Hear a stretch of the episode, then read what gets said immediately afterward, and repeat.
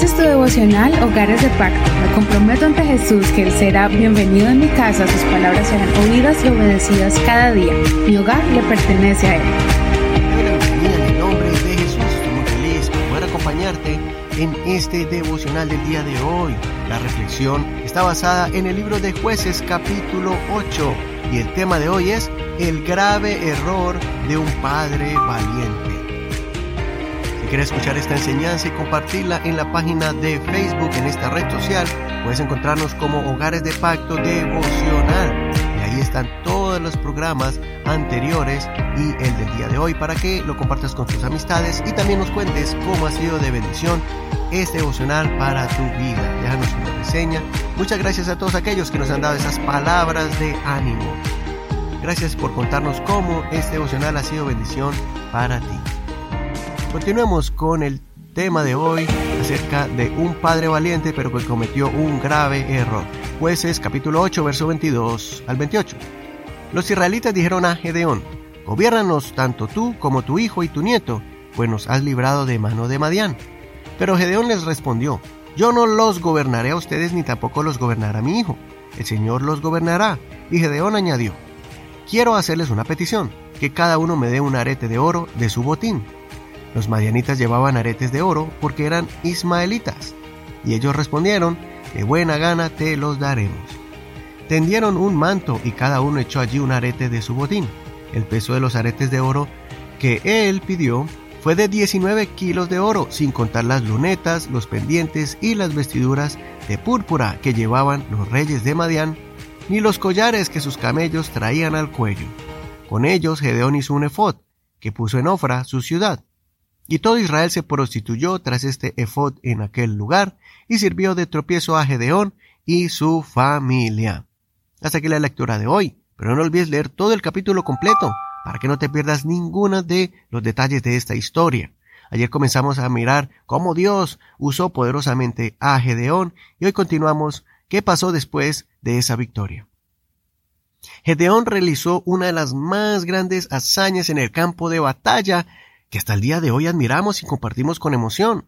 Gedeón fue un hombre que pasó a la historia por su acción valerosa y por su fe, que fue creciendo progresivamente al punto de salir con un puñado de hombres a enfrentar al enemigo y transmitiendo valor a estos 300, solamente 300 soldados, para que se enfrentaran ante una multitud de más de 100.000 enemigos.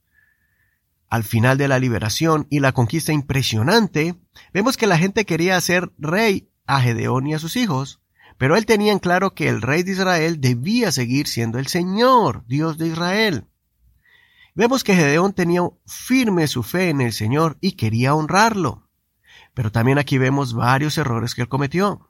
Primero, pidió parte del botín de guerra y con ese oro mandó a construir un efod, un efod era una especie de vestidura tejida en fibras de oro y otras clases de telas que las usaba exclusivamente el sacerdote de la tribu de Leví para consultar al Señor.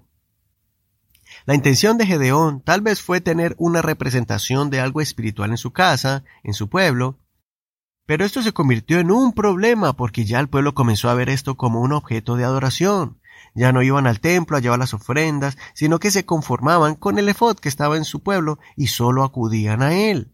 Se convirtió en objeto de idolatría. Esto es un gran ejemplo de cómo una intención buena puede convertirse en algo malo. Es como si pensáramos que dando regalos a nuestros hijos, estos reemplazarán el tiempo que debemos dedicarles, escuchando sus preguntas o inquietudes, jugando y conversando con ellos, orando y leyendo la Biblia de forma constante.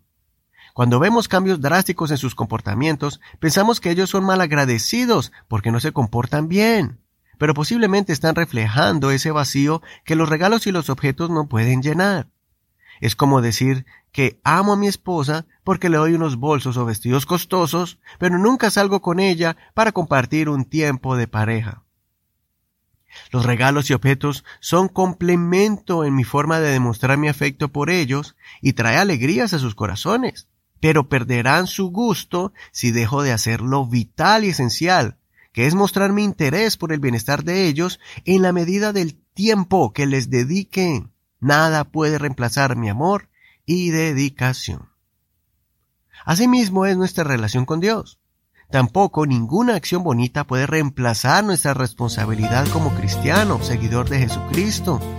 Cuidémonos de caer en el error de reemplazar alguna práctica bíblica por alguna acción propia que comencemos a establecer en el hogar, pensando que ésta puede tomar el lugar de otra.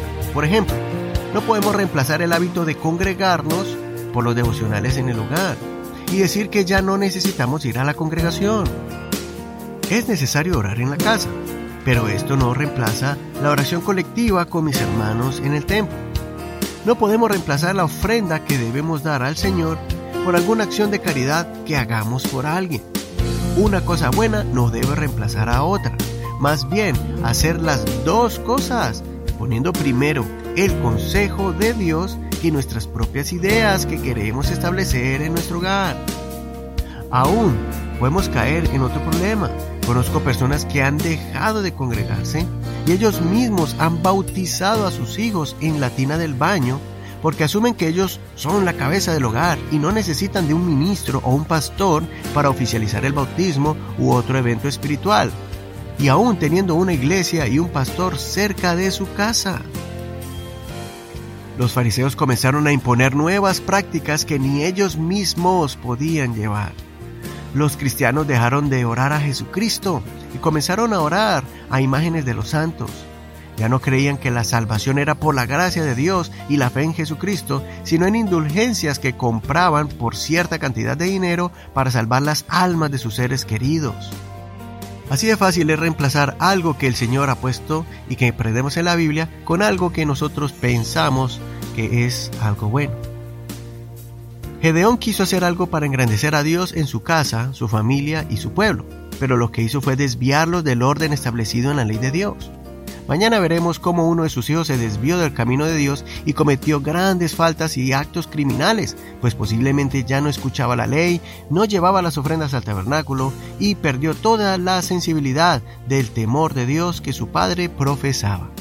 Espero que cuando hagas algo noble y especial, que esto no sobrepase lo vital y necesario en el área espiritual y emocional en tu casa. Soy Eduardo Rodríguez, que el Señor te guíe en cada decisión en tu hogar. Recuerda que puedes descargar la aplicación de Google Podcast, Apple Podcast o Spotify para escuchar este devocional en tu teléfono celular. No solamente este programa, sino más de 600 enseñanzas. Gracias por apoyar este devocional en oración y también por medio de tus aportes para seguir llevando este mensaje a muchos hogares. Bendiciones de Dios para ti. Hasta mañana.